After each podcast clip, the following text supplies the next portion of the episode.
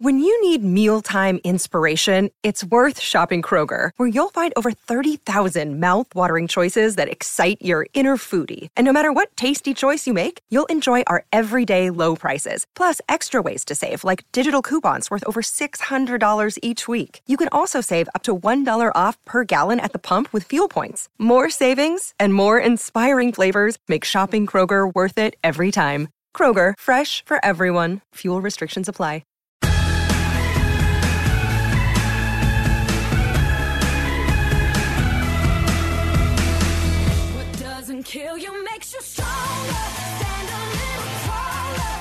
He's been in 1,100 commercials, co starred in 2,000 half hour shows, but if he passed you on the street, you wouldn't recognize him. However, if he called your name and asked for directions, oh, yeah, you'd recognize him as Raphael, the Teenage Mutant Ninja Turtle, or the voice from Animaniacs who blurts out the iconic Hello, Nurse.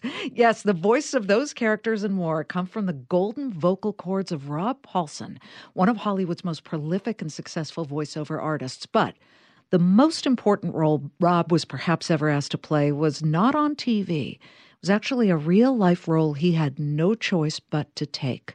A warrior who would have to face a diagnosis of not just cancer, but throat cancer, and to battle to get his life and voice back.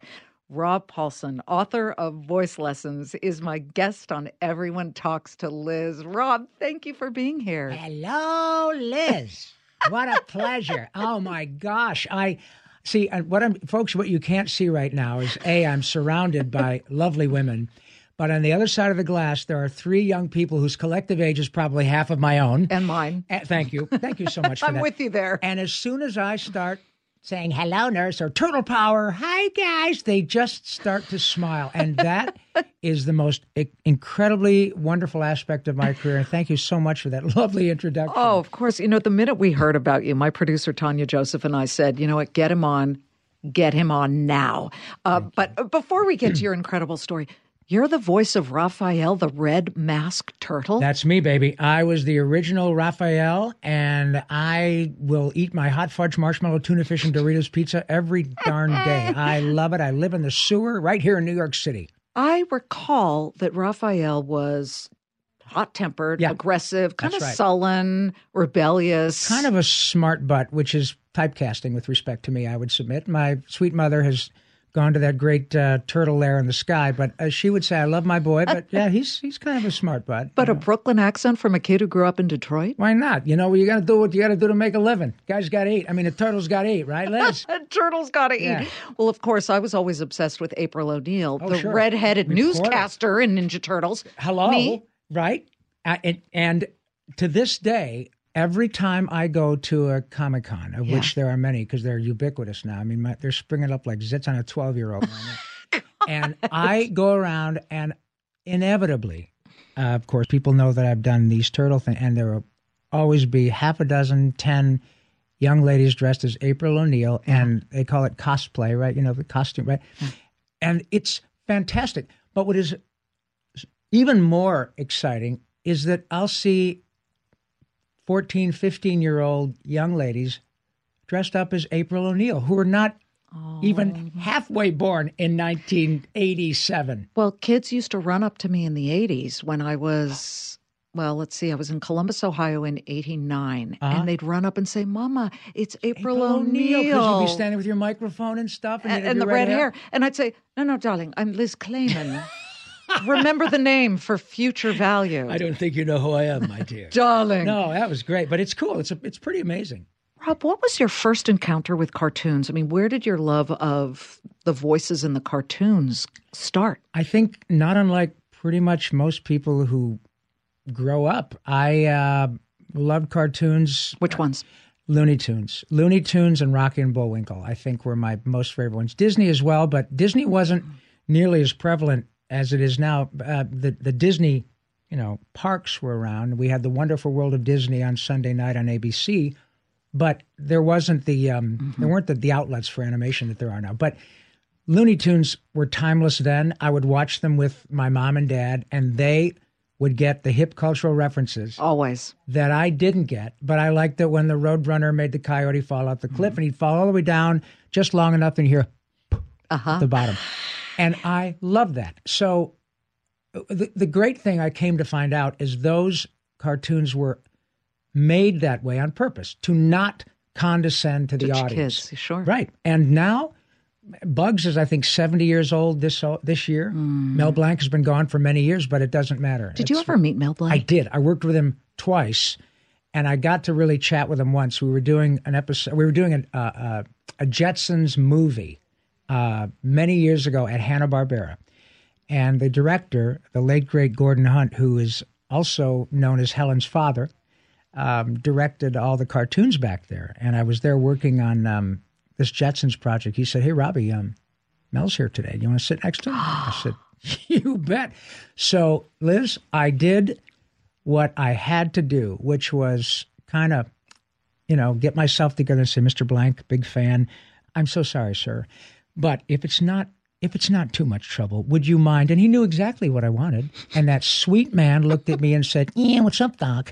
And honestly, it it blew my mind, and it was it was a profound experience. You forgot this part. Yeah, yeah, I forgot. I said, What's up, Doc? "Yeah, what's up, Doc?" But The it was little carrot. crazy.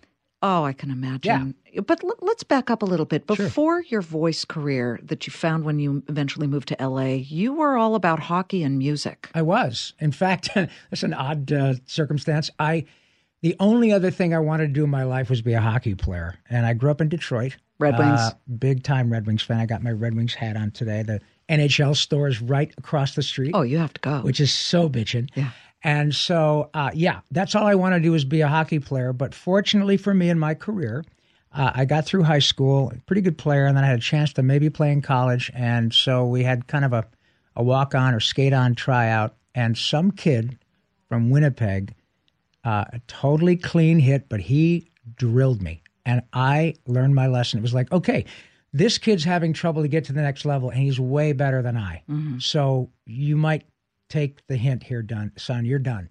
And it really, he did me a big favor. I love the game more now than I ever have. I get to play on a team with a bunch of actors, and we go around playing the old timers of teams, and we have a ball to raise money for children's charities. But uh, the only other thing that I was really desperately in love with was singing and performing, and um, and so uh, hockey's um, hockey's grateful loss is uh, my gain. well, I certainly. can only tell you, you know, my parents were Canadian. Oh. And Dad was first in line in 67 when the LA Kings became Oh, a a franchise. franchise, right. Yes, of course. How and this their fifty second year in the league yeah, now. but we were early. We were, yes. you know, Rogatien Vachon. Oh and my God! And Bill Flett. Oh, and, yeah. uh, that was and that was Charlie Simmer. All Charlie. Simmer, Dave Taylor, Mar- Dave Taylor. Marcel Dionne. Marcel Dionne. When uh, they were um, purple and gold back Oh then. yeah. Yeah. I still have the vintage shirt. All right, enough that? with the hockey for a minute.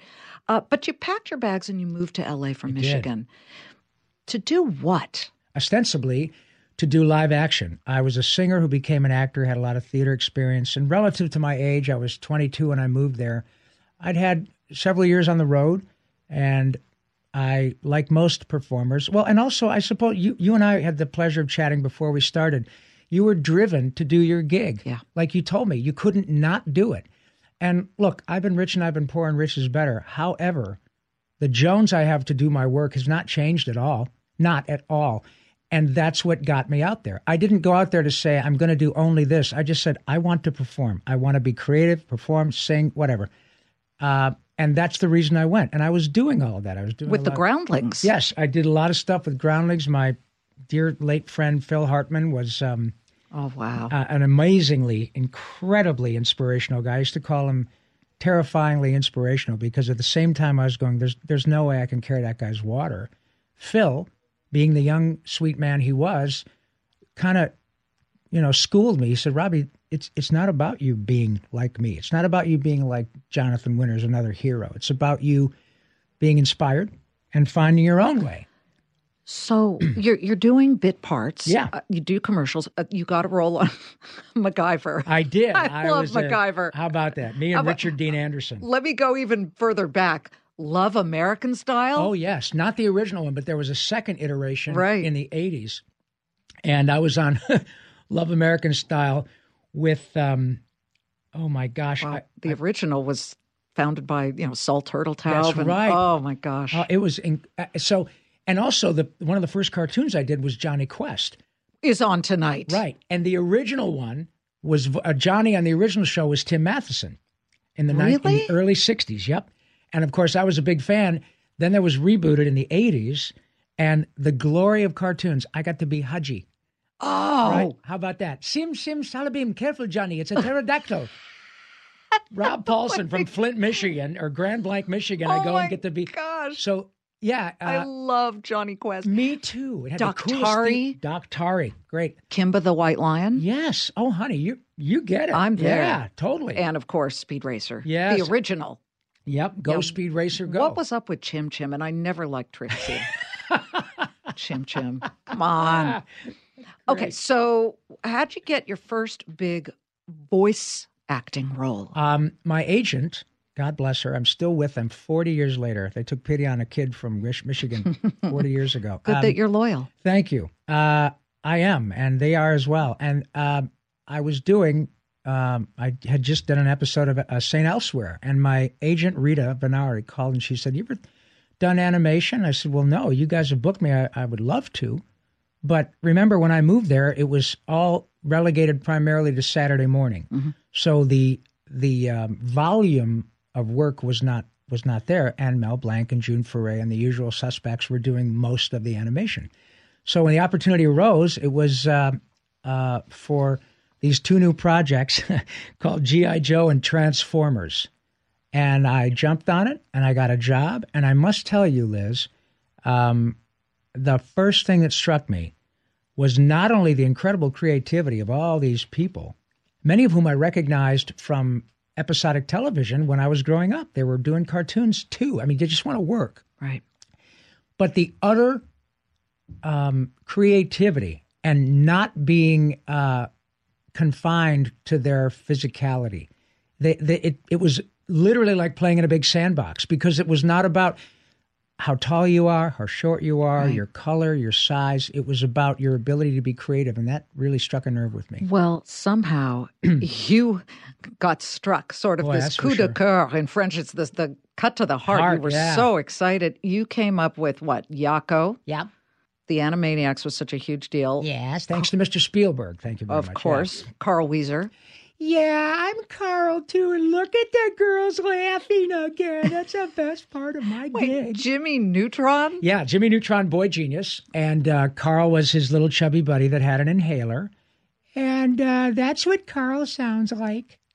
Pinky Pink. Yes, Pinky and the Brain. I was Pinky, the stupid half, and you probably have people who are listening now going, "Hey, God, I'll remember that show." Nerve.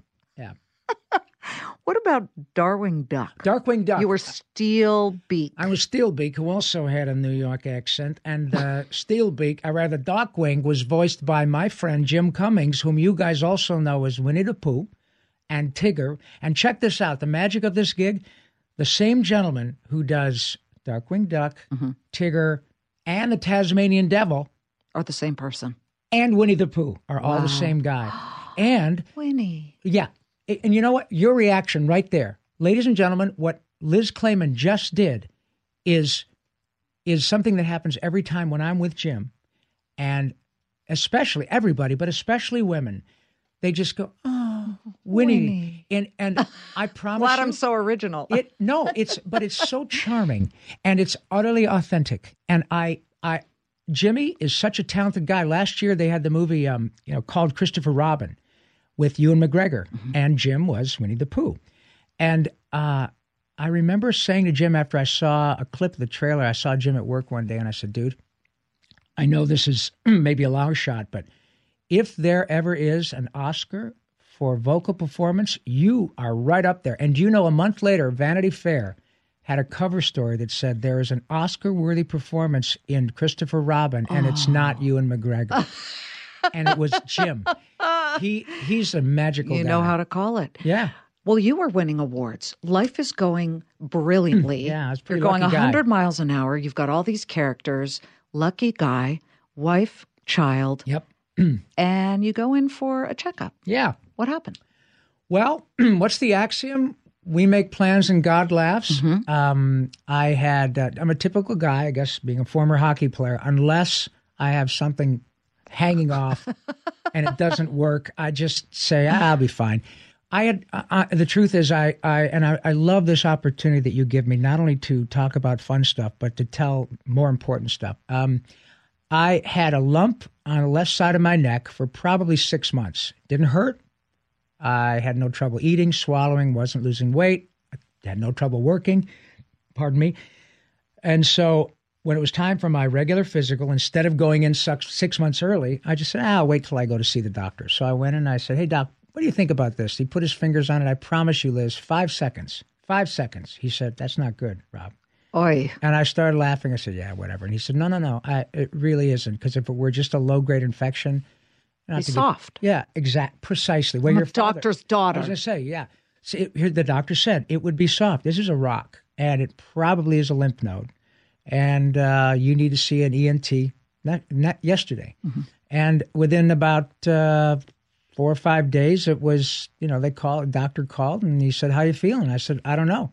How am I feeling?" He said, "Well, it's uh, stage three throat cancer." now, I have to tell you, I was 59 when I was diagnosed. And while it wasn't something that I, you know, was excited about, none of us said, "Oh no, why? You know, I'm a voice actor. Why me?" Well, honestly, you guys, look. It, sadly, everybody knows someone who's dealt with cancer, whether it's personal or mother, father, people whom they love. So it was a big deal to me, but it wasn't like, "Oh my God, the world has really crapped on me." But did you ever worry I might Totally. Not Never to do my speak again. Yes, I did, and I and I have to tell you that the doctors were all very clear. They said uh, the first, the good news is that you have what Michael Douglas had, what Jim Kelly had, what God bless him, Roger Ebert had, but he didn't get a hold of it early enough, and and uh, we know unfortunately what happened. However, they said it's stage three because it's spread from the primary tumor, but we're pretty sure we can give you about an eighty percent chance of cure, not remission, a cure. However, before we cure you, we almost have to kill you. And I asked them to be honest because I didn't want anything to be a surprise. Moreover, for my wife, because I knew I was going to be all juiced up and it was her who was going to watch me, she who was going to watch me kind of take a punch. Yeah. And they did. They said it's brutal for obvious reasons. It's your throat, your mouth, your jaw. And it, it was. It was very tough. What were the worst parts when you're going through the treatment? I mean, I would imagine your throat's on fire, dry Exactly. heaving, wasting away. all of the above. Yeah, I lost 50 pounds. I um, they told me that they thought, look, we we're pretty sure every uh, patient who goes through this treatment regimen usually loses an average of 25 to 30 pounds. And in my case, the doctors uh, they make a calculated guess. That is to say, you're in good shape. I've always been athletic. You don't have any pre-existing conditions. You don't smoke. You're not pre-diabetic. Blah blah blah. You know what? Um, most of the time we give these patients a, a G tube, a food tube, so that when you can't eat for a month or so, a couple of months, you, we can squirt food in your stomach and we mitigate the weight loss and more importantly, the muscle loss. But you know what? If we don't have to open you up to any possible other infections because your your um, system's going to take a beating, we're pretty sure you can handle this without the food tube. And uh, I got to say, if I had to do it again, I'd probably get the food tube because once I got to a certain point and my wife started to really get worried, she said, wait a minute, he's down 40 pounds now and he can't eat. He can't even drink water. Um, that's not a big deal. I, I had them teach me how to hook up myself to, um, you know, IV bags every day so I could get fluids. Um, but ultimately, as a result of, of not getting the tube, I ended up losing about 50 pounds. Um, and I've gained about 15 of it back. So definitely Rob point Rob 2.0 is different, but not necessarily worse. Um, the doctors did say we're virtually sure we can cure you. We know you'll be able to speak because the tumor is not on your vocal cords. Will you be able to do it at the level you were doing it to make a living? We don't know, but that's frankly not our worry. We're, our job is to save your life. But you know, that you know, being uh, the daughter of a of a, a skilled medical professional, you really learn what the art of medicine is. To be able to literally meet a guy off the street, suss him out, take a little blood, and say, okay, We know what you got. You're this tall, you weigh this much. We know precisely the cocktail and the amount of radiation to give you Yeah. to take you right to the edge, kill the bad stuff, but not too much of the good stuff. It's miraculous. I always feel that on balance, doctors and pilots are the heroes of the world. Well said. yeah. Amen. I, I honestly to be able to do that, and uh, the you know, sadly, the next day that I be, when I was on my road to recovery and treatment, the next day they met some other fellow who came in with the, or woman, But they saved but them. they do, and that's precisely right. And I was no different. And the truth is, as a result of nice people like you to have me come on and tell my story, I have a much better story now. And I get to do something that's way bigger than my paycheck. And I can still make a living doing it. I, honestly, Liz, I really do feel, uh, you know, when you get these glorious opportunities and you, as the song says, you know, look for the silver lining, I didn't have to look very far. I, I'm a very fortunate fellow. Well, that's the hockey in you. Totally. Always looking for the in That's there. You got to score that goal. Never my nose stop. is a little bigger. Matter of fact, you'll love this. The first time I, I took my wife home to meet my parents, and she saw a picture of me when I was before I'd had my nose broken playing hockey, and she said, "Oh my gosh, you used to be really cute." used to be. What the hell's the matter with you? hey, at least you have your teeth. That's right. They've been banged around, but they're mine. Yeah. Well, I, I'm thinking all the time about these golden vocal cords. Yeah. You know, Keith Richards, the Rolling Stone guitarist, insured his hands. Um, Jimmy Durante, believe it or not, insu- yeah, his nose. Yeah. his nose. Did you ever think about insuring your voice? Interestingly, I talked to my business manager about that before I had cancer. This was probably 20 years ago because I think it was actually my wife who said, you know, um, this gig is now paying for everything from toilet paper to dog food. Maybe you should.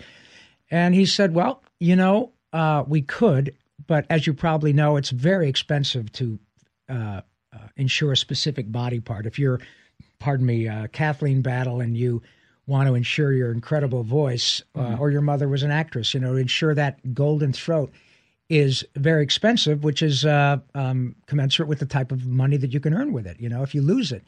And his point was, look, you do really well, but in your case, you're not a place kicker. You know, you're not a golfer. If you, even if you lose your legs, you're not going to collect. If you can go wheel in front of a microphone and you can still talk, they're not, you know, you can do that. So he said, and, and I've since spoken about it. He said, unless you get hit in the throat playing hockey or you get, there's no, you know, maybe you get throat cancer or something like that. Oh God, I he promise. really said that. He did. And it was 20 years ago. And of course, he says, look at you, though. You don't smoke. You don't drink heavily. You're mm-hmm. not overweight. So he was correct. I mean, I, I had no problem with the advice he gave me because he showed me it was, I don't know if it was Lloyd's, but it was expensive. Well, You know. Cyd Charisse and her Right, legs. her legs, same thing. Of course. Yeah. You grow up in Hollywood and You you, know. you know all of these Yeah. things. Uh, well, I guess now as you look back and you've got Emmys and, and Peabody Awards, these major accomplishments, looking ahead to the characters that you hope to play someday, you know, where do you get the inspiration for them? Um, honestly, the same place I think I did when I was 10, and that is uh, something that innately makes me feel joyful. Uh, I don't know how to explain it other than, you know, your mother's uh, was an actress. Um, often performers say, you know, if it, if it makes me laugh or it makes me cry, I think I can translate that to the audience. But what's the process? They give you a script. Oh, Yes, that's different. They explain in their minds, the producers or the writers. Correct. Here's what we envision. I mean, the Ninja Turtles. I know. Can you How imagine did you that wrap pitch? your mind around that pitch? Tell me about it. I was literally working on another show called Fraggle Rock. Okay. No, and um, uh, the director at that time came in to my myself and a couple of other actors. Said, "Hey, you guys, I'm casting this new thing called Teenage Mutant Ninja Turtles. Do you guys want to come and read?" And of course, we're actors. yeah, we want to come and read. And I was sort of familiar. I'd heard about it because it was a comic book first, uh, and it was sort of an underground, mm, you know, independent publisher. But I'm not a comic book guy. I was just heard of it, and. Uh, what happens, and to this day, is the process in terms of casting an actor in that circumstance is that the producers, writers, artists will be in there on the other side of the glass, give you some of the lines, you know, maybe a couple of pages of the sides to look at, character description, and it's very collaborative. Um, I don't want to go in there and say, here's how this character is going to sound because it is an utterly egoless pursuit. I don't draw them, I don't write them. And just as I'd like to think I'm good at my job, I put in my 10,000 hours. Man, you get these world class animators on the other side of the coin and writers uh, who win Emmys as well. And it, it, when it works together and it works really well, it's it's timeless and it's magical. And they respect my input. They say, "What do you think, Rob? What do you think this guy or Billy West or Maurice LaMarche or Frank Welker or you know uh, uh, Mel Blanc, June Foray, the usual people." And it's again, it's very, it's bouncing stuff off the wall. What do you try a little? How about a little more Groucho? You know the Groucho scent. Let's try that Groucho vibe with that little tweak you did a couple of takes ago. Let's go back to that, and then you just play. Okay, so you've got to tell us the genesis of the tone and the feel of Hello Nurse. That was, again, the Marx Brothers um, experience. I had done a show with that same crew called Tiny Toon Adventures that was also produced by Steven Spielberg, um, who, by the way, folks, I'm sure you probably don't know, already know this, but he's one of the most delightful, sweet people. And Liz, you've rubbed shoulders with a lot of very famous people, many more than I. But when you're lucky enough to be in the presence of somebody who's not only the best of the best, yeah. but they move through their life with utter grace and kindness yes. to everyone. What an example on how to behave if you cultivate any celebrity. So we had worked together. I actually did a couple episodes of a show he did called uh, Amazing Stories on camera. And I did a bunch of voice work on a nice little movie he made at the time was called A Boy's Life, which turns out to be E.T. I still get a check for 87 cents from ET. Well, wait, what did you do for ET? I was doing, there were doctors in the show in which they. Yeah, you know, I remember that bring, scene. And all the doctors were real doctors, and they were pretty much, according to Steven, devoid of, you know, acting chops. He hired real doctors for that scene yeah, where they're like, uh, trying to. I think we're bagging them. Uh, we're doing this, we need this, and we're looking at them. Okay, we need a little more excitement. So I would go in and loop stuff, and not just me, a bunch of other actors. But nonetheless, I'd had the pri- privilege of working with Mr. Spielberg on Tiny Toons, which was a big hit, and that was essentially Looney Tunes as little critters. So uh, a couple years later, we heard through the grapevine, "Hey, man, Warner Brothers and Steven are doing another big show, and this time it's a clean sheet of paper." 40 piece orchestra for every half hour, just like they did with Looney Tunes. Lots of music. And you know that thing when you're a kid and you hear that phrase that luck is when opportunity meets preparation. Mm-hmm. That's one of those seminal moments in my life where I thought, man, I, I'm getting the high heat right over the plate. This is my pitch, and I, I have to get this show. Um, and it was a long process. It was about a six week audition with probably seven or eight callbacks. But the Groucho thing and the Hello Nurse thing was pretty much a ripoff of the Marx Brothers. And so when they, uh, Tom Ruegger, the uh, you know the folks, the, the line producer, the showrunner, was with us in the studio and, and saying, look, we really like that that smart ass kind of vibe you got a la Groucho. Things like, um, um, hey, Dra- hey, Batman, does Dracula know you're wearing his cape so badly? Um, let's use that little kind of eyebrow raised Marx Brothers thing, and we've got this little phrase that we're gonna that could have been in Duck Soup or Night at the Opera, and hello, nurse. So let's stay with try that little because he's small. Let's make it hell like that that helium thing. Hello, nurse, and and it just stuck. And you're doing that, and the ladies on the other side of the glass are doing that. And I promise you, if I go down and talk to those sweet um, security Producers. people or producers downstairs, they're going to go, "Oh my god!" And that is the genius of the people who put it together. They know when it works. But you make it come alive. Totally. And Yeah. as you were so smart to actually put pen to paper in this book that Oh, explains it all voice lessons. Thank you. Perfect title. What has this journey taught you?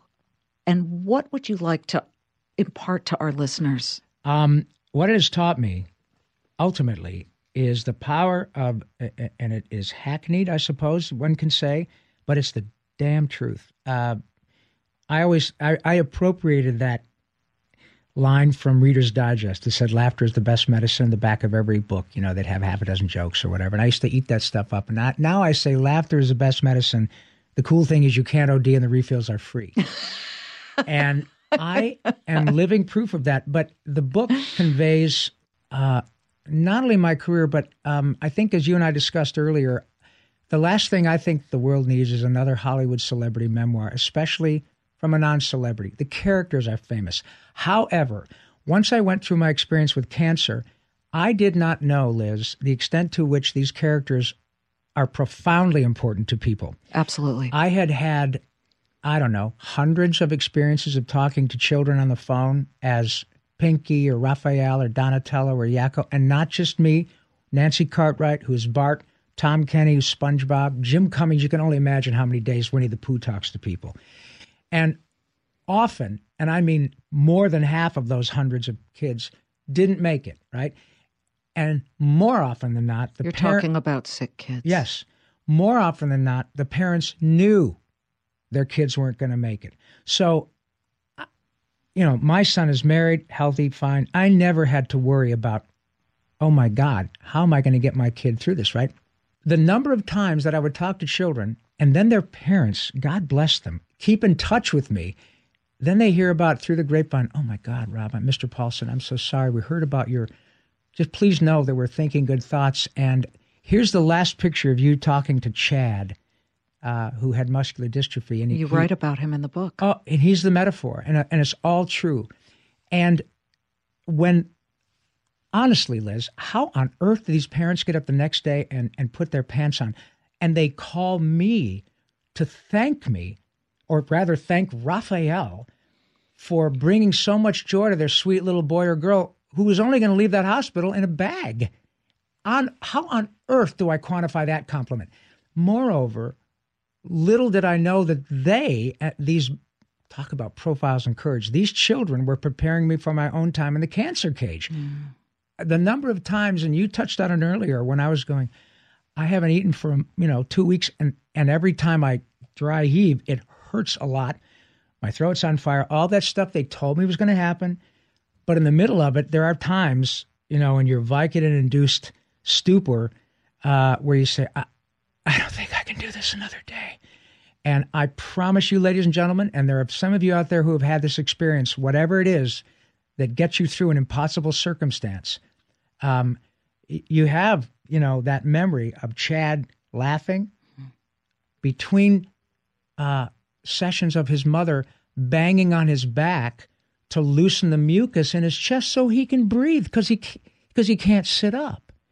And then it makes you really prioritize what is difficult Yeah. At 59, not 8.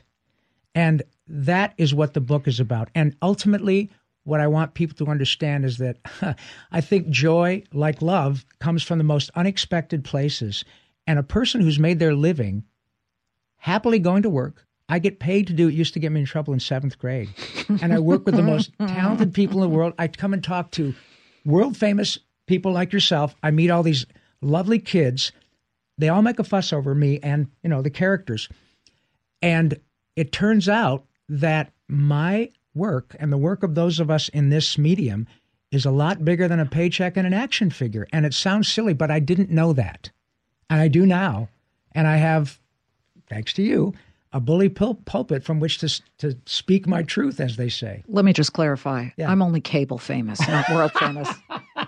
Okay, there's a difference here. Well, you know, it's funny. I had a friend of mine too. Oh, this is so great. I had an interview a couple of years ago where the guy says, uh, "Mr. Paulsen, uh, you won an Emmy, but that, but, but it was a daytime Emmy, right?" And I said- Oh. and I said, "Well, yeah, but," he goes, "Oh no, I didn't mean to offend you." I said, "Oh yes, you did. I know exactly what you're talking about." And you know what, son? You're right. It is different winning a prime time Emmy.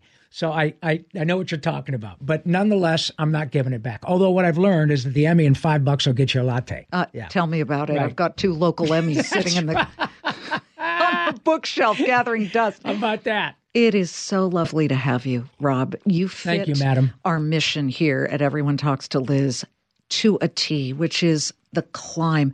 People look at success stories like Yeah. yours, they have no idea the backstory. Right. And I always want people to leave listening to these podcasts thinking, if he could do it, why not me? Bless your heart. And I have to tell you, when I was lucky enough to have my publicist say, Hey, Liz Claman, and I said, Oh, great. I did not know about the podcast. I knew about your work mm-hmm. and your being, you know, an anchor and all of your work. But when I found out about, I said, "Oh my God, this is so right up my alley." Because my book literally came out Tuesday, and I'm here in New York doing this all week. I had a signing last night at the Strand and and all of that, and I'm having the time of my life. I don't even know how many books I'll sell, but you know what? That's not the point. The idea is to do exactly what you let me do. And it is a big deal, Liz. And what you're doing is so important um, because you never know, again, where the inspiration comes from, whether it's a captain of business or a knucklehead from Flint who does silly voices. And you know, it doesn't matter. It's about the, the inspiration. So thank you, madam. You've ah. really given me a great opportunity. Bless you and thank you for the joy you've brought millions of children and adults. My pleasure. You get a free ticket to the water tower, Liz. I'll take it.